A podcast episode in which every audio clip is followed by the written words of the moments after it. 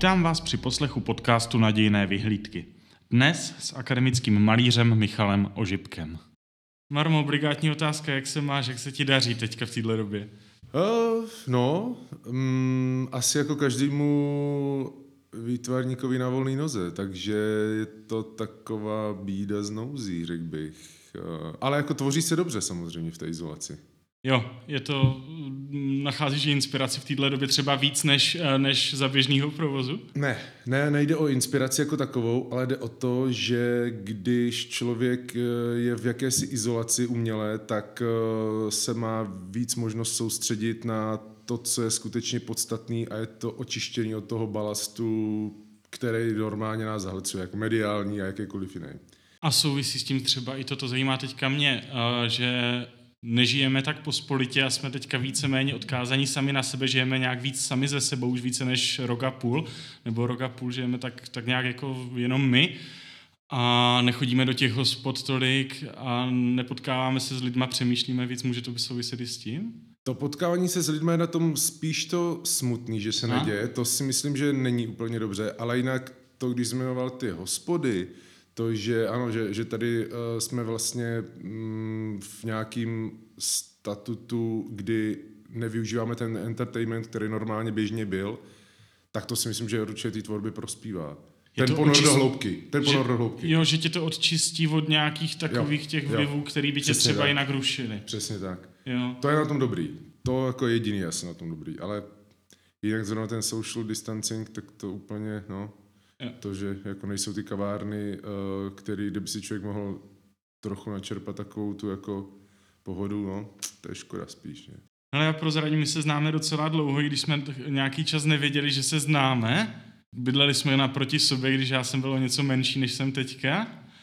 A e, nějaký vzpomínky tam jsou, že, že Ožibko na ulici s préma stříkal e, něco na velký plátna, na nějaký dřevěný desky snad. Jak se změnil ten Michal uh, před těma, dejme tomu, 20 rokama na té Bánsko-Bystrické a ten Michal po AVU a co teďka jako už jede krásně svoje projekty, které ho asi baví a naplňují? Já doufám, že se moc nezměnil ve výsledku, uh, protože ty věci, které jsem tehdy dělal, tak to vlastně, ano, na té Bánsko-Bystrické později jinde, na Vrchlicím, když jsem bydlel, tak tam jsou vlastně uh, jako udělány věci, které jsem posílal na přijímačky na akademii. A ano, jako asi to bylo dost uh, takový, řekněme, na punk, protože jsem neměl ty prostory, abych dělal uvnitř, že jsem dělal často venku ty obrazy. Protože byly velký formáty, no. Já si do tebe, protože jsme kamarádi, dovolím rýpnout, je to i uh, tady to punkový prostředí možný důvod toho, že ses dostal na AVU až na po čtvrté? Mm, to si myslím, že úplně ne. Podle jsou na AVU teď i předtím byli větší pankáči než já, určitě o moc. A dostali se třeba na poprvé. Ale je to daný spíš tím ateliérem. Já tím, že jsem šel do ateliéru klasických malířských technik, tak uh, tam se dost jako když to řeknu, ta, tam nebyl úplně přijmut nikdo, kdo by si tak něco jen šudlal. Tam fakt ta věc musela být jako fortelně udělaná. To znamená, uh, jakákoliv, ne že chyba, ale jakákoliv nějaká um, zaváhání v tom obraze, tak ten profesor to jako poznal a už tě prostě nedal jako na první místo v těch přijímacích jako Eh, dnech, jako v těch zkouškách, jo? že prostě tě to pořadí sestavil nějak, já jsem třeba skončil, nevím, čtvrtý, pátý a brali se první dva, první tři. To muselo být hrozně těžké tu klasickou malbu a tu techniku skloubit s tím pankářstvím, ne? To asi vyžaduje nějakou disciplínu, nějaký řemeslo. Jo, jo jasně, ano. Ty, ano, ty kloubíš vlastně tu řemeslnou část s tou jako uvolněnou takovou, s, tím, s tou myšlenkou, kterou si chceš jako na ten obraz udělat. No jasně, tak ano, je to, je to to, že krotíš něco, co vlastně nemá být jako úplně skroceno. A já jsem hlavně byl ten typ, že jsem to třeba chtěl mít jako dobře a realisticky namalovaný. Jo, mm. že jsem mohl malovat třeba zátiší na smetišti někde, a, ale chtěl jsem, aby to bylo prostě namalovaný jak eh, odaliska. Rozumím ti. Uh, Rýpl jsem si Avu na poštvrté, proč si to tolikrát vůbec zkoušel, že věřím tomu a znám lidi, kteří si řekli jednou dobrý, neskusil, zkusím po druhé, po druhé to nevyšlo, tak se na to vykašlali, ty jsi měl tak velkou ctižádost tu Avu prostě se tam dostat a dodělat?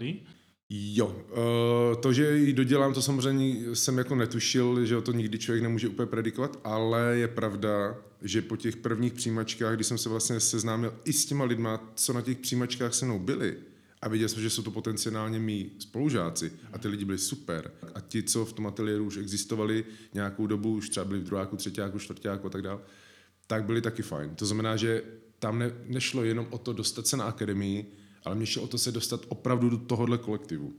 Jo? Že já bych vlastně asi možná do jiného ateliéru, kdybych se tam tak nějak jako hlásil a nesedlo by mi to, možná bych tu ctižádost neměl takovou.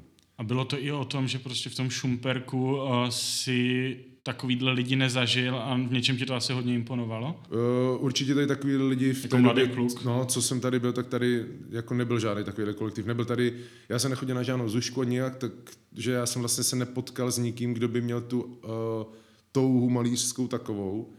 No, takže ano, jo, jasně, potkal jsem vlastně spoustu lidí, kteří mě vlastně imponovali tím, že se zajímáme o stejnou věc a chceme to jako stej, se stejným nasazením jako prožívat. Mm. Což tady jako Já, já o tobě vím a zaplať pán, musím do toho hrozně rád, že jsi člověk, který si úplně nenechá zvyklat uh, nějakým cizím pohledem, jak ti lidi vnímají a jak to bylo. Uh, tady říká, že prostě ten zájem z těch děcek tady úplně nebyl ten, v té době na Šumpersku. Nevím, jestli už fungoval grafický design na Průmce v té době. Uh, jak to vnímalo to okolí, uh, že se prostě rozhodl jít uh, touhle cestou? No, bylo to samozřejmě bizarní pro ně uh, takhle nahlížet, protože jsem byl ve většině případů všech těch, kteří to tady jako se mnou zažívali, tak jsem byl jako jediná taková persona, která to, která měla tu ambici. Mm-hmm. A e, No, jako brali to, že, že to je takový nějaký hahaha pokus, a nebo prostě jo, tak to by baví malovat, jo, tak to třeba zkus, no, víš, ale tam to je asi těžký a něco a něco. Jako nikdo úplně neměl vlastně reálnou představu o tom, jak to tam jako chodí na těch přijímačkách, nebo jako jak náročný to je, nebo s čím se člověk potkává. Takže eh, tady vlastně jsem platil za určitýho eh, podivína, protože jsem měl podivnou ambici. Jako, eh, samozřejmě na té průmyslovce ten výtvarný obor nebo vůbec ta sekce tam ještě nebyla. Čiže já jsem průmyslovku vystudoval jako obor elektro. Jo, jo. Dobře, takže střih a najednou je tady Ožipko, který, eh, který uh, maluje velký obrazy, uh, řemeslně asi velice kvalitní obrazy, uh, neprodává je za malé částky. Na čem teďka vlastně děláš? Protože tvoje takovou doménu, co jsem já vždycky vnímal, byla nějaký fotorealismus nebo jestli hyperrealismus, Zkrátka pro posluchače, kteří neví, podívají se na ten obraz a na první dobu si řeknou, že to je fotka a není to obraz, co teďka děláš, protože vím, že ta tvorba se trošku změnila, nebo aspoň tak to vnímám. No, uh, vím, na co narážíš. Není to tak, že by ta tvorba se změnila jako nějakým překotným obratem. Jde o to, že já vlastně uh, ve svý jako malířský nějaký tvorbě vnímám určitý řekněme, cesty nebo, nebo nějaký, nějaký směry, který uh, po nějakou dobu jako následu nebo jdu, jdu si pod hmm. něčem a třeba teďka jsem rok a půl tady v Šumperku dělal na abstrakcích, jenom teda na šesti, ale zase dostatečně velkých, aby mě to ten rok a půl uh, pořádně, pořádně dalo jako zabrat. No ale vedle toho tu paralelu ten realistický nebo hyperrealistický obraz tam pořád mám. To znamená, že třeba v Praze dělám na krajinách, mám připravené nějaký portréty. Jako, vlastně já to nevnímám tak, že bych od něčeho odešel, nebo odcházel, nebo se někam vyvíjel. Já to vnímám tak, že si dělám vlastně to, co mě v tu chvíli uh, táhne, to co, mě, to, co mě vlastně zajímá, to, co mě jako probouzí ve mně vlastně tu vášeň malovat a to, že to chci jako uchopovat, tak eh, to je prvotní a potom druhotní je, jakou tou formou. To znamená, jestli ta forma jako je realistický obraz nebo je to abstraktní vyjádření. Ale vlastně já se tím nenechávám nějak uh, jako skličovat. Jo? Já, já prostě to beru tak, jak to jde a, a když to cítím takhle, tak to dělám takhle a když potom najednou už mám přetlak buď to abstrakcí nebo realistických věcí, tak se prostě přehodím na jinou kolej a jedu si za chvilku po té jiné koleji. Ale jedu furt jako ten směr, myslím, že je furt stejný, akorát jsou tam ty jiné koleje. No. Když mluvíš o těch paralelách, tak já nutně přemýšlím, já jsem o tobě vůbec neviděl, našel jsem to až na tvých webovkách, že ty se věnuješ i nějakým komerčním zakázkám typu grafiky webu a toto. v Šumperku, co vím, tak si dělal vizuál kavalerii. Je to uh, nutný pro současného umělce. Já věřím, že to lidi bude zajímat, protože my se tady bavíme o tvých obrazech, často velkoformátových, i když ne, tak uh, něco to stojí. A lidi mají představu, že prodáš obraz a máš vystaráno, nicméně oni se asi zas tak úplně často neprodají a je důležitý k té komerčnosti sklouznout, uh, aby si měl nějaký trvalejší příjem, když to řeknu blbě? No, uh, je to tak, že při té škole, když jsem se tam dostal přišel jsem do Prahy, tak jsem musel nějak samozřejmě existovat. Já jsem musel z něčeho platit nájem, z něčeho jsem platit cestu tady mezi Šumperkem a Prahou, musel jsem jako eh, Nebylo to nikdy jako úplně za, za, zadarmo, nebo respektive neměl jsem žádný support, ať už z rodiny nebo od někať, že by mě někdo prostě platil moji nějakou apanáž. Takže jsem musel vydělat peníze už na té škole.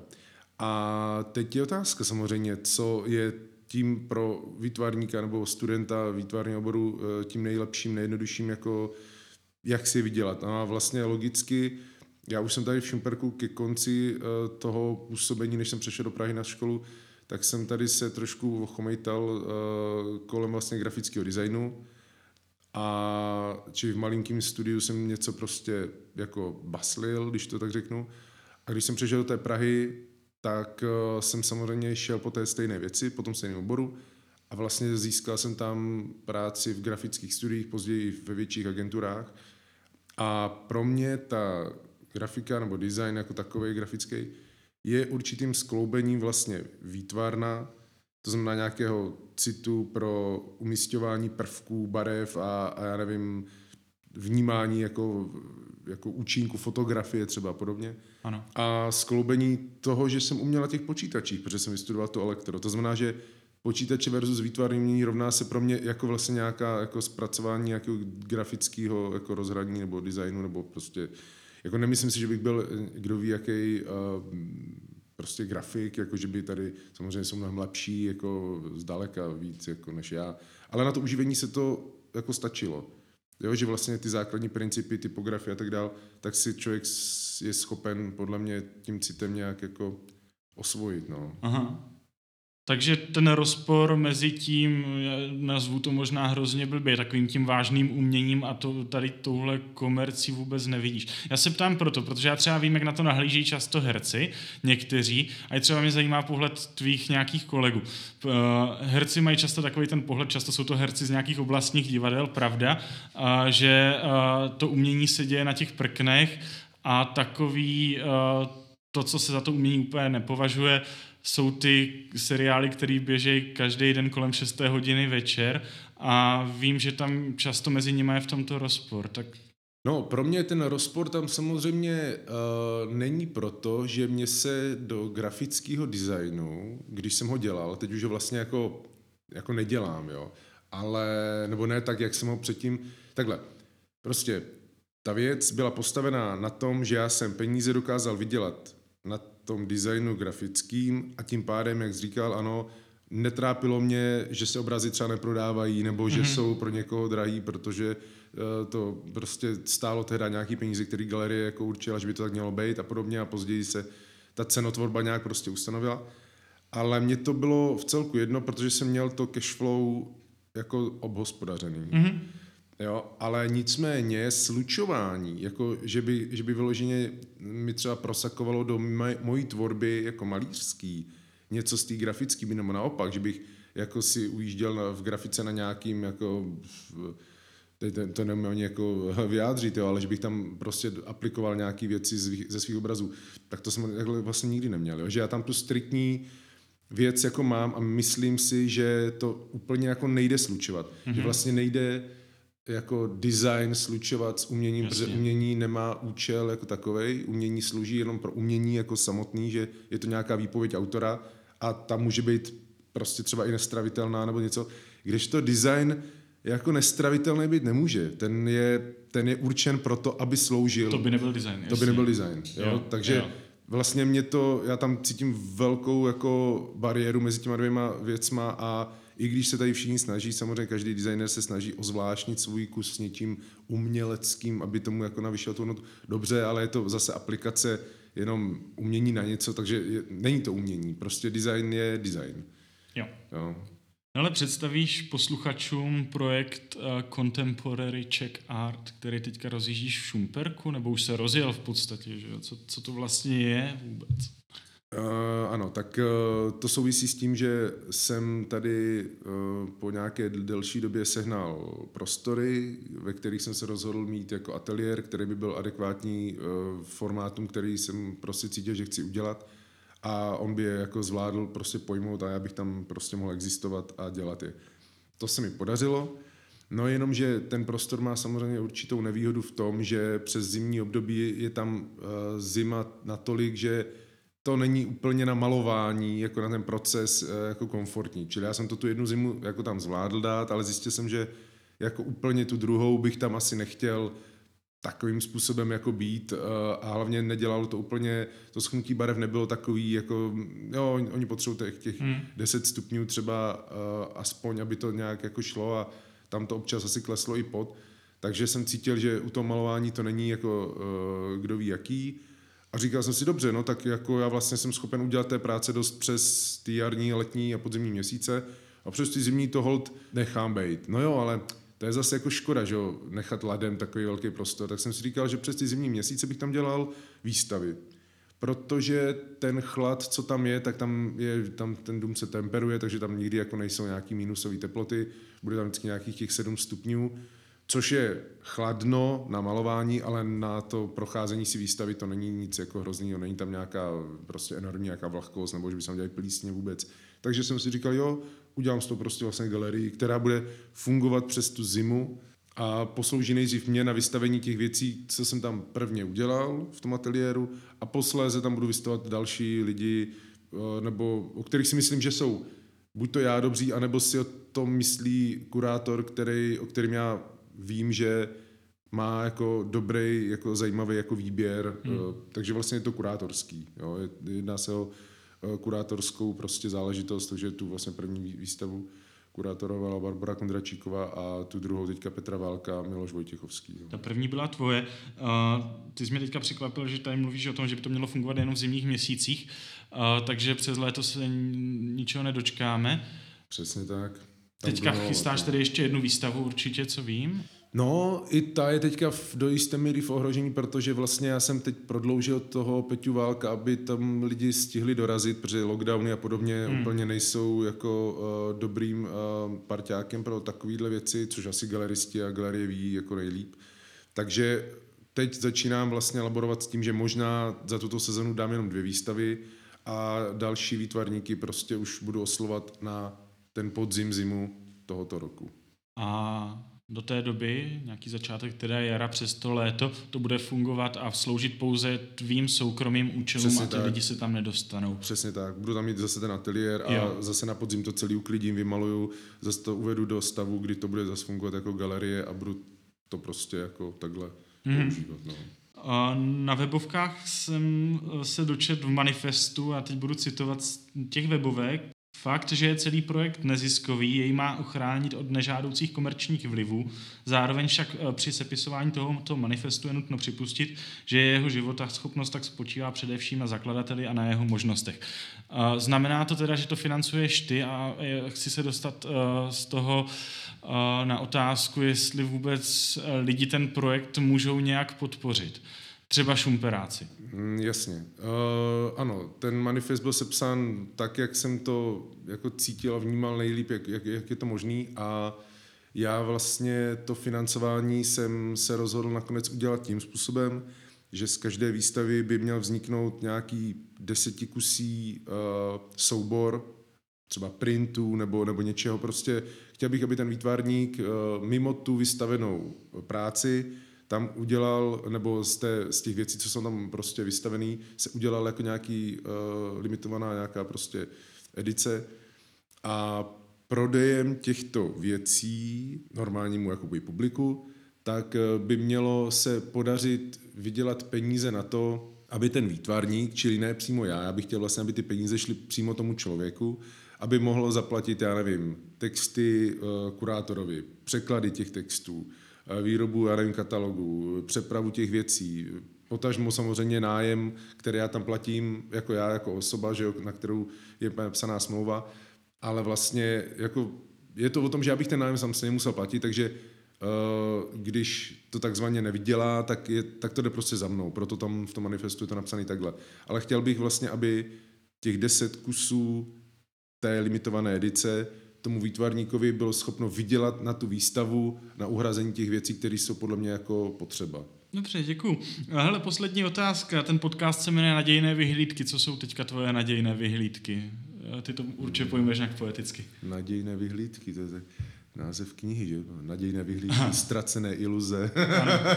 Tak, tak od těch ztracených iluzí pryč a k těm nadějným vyhlídkám.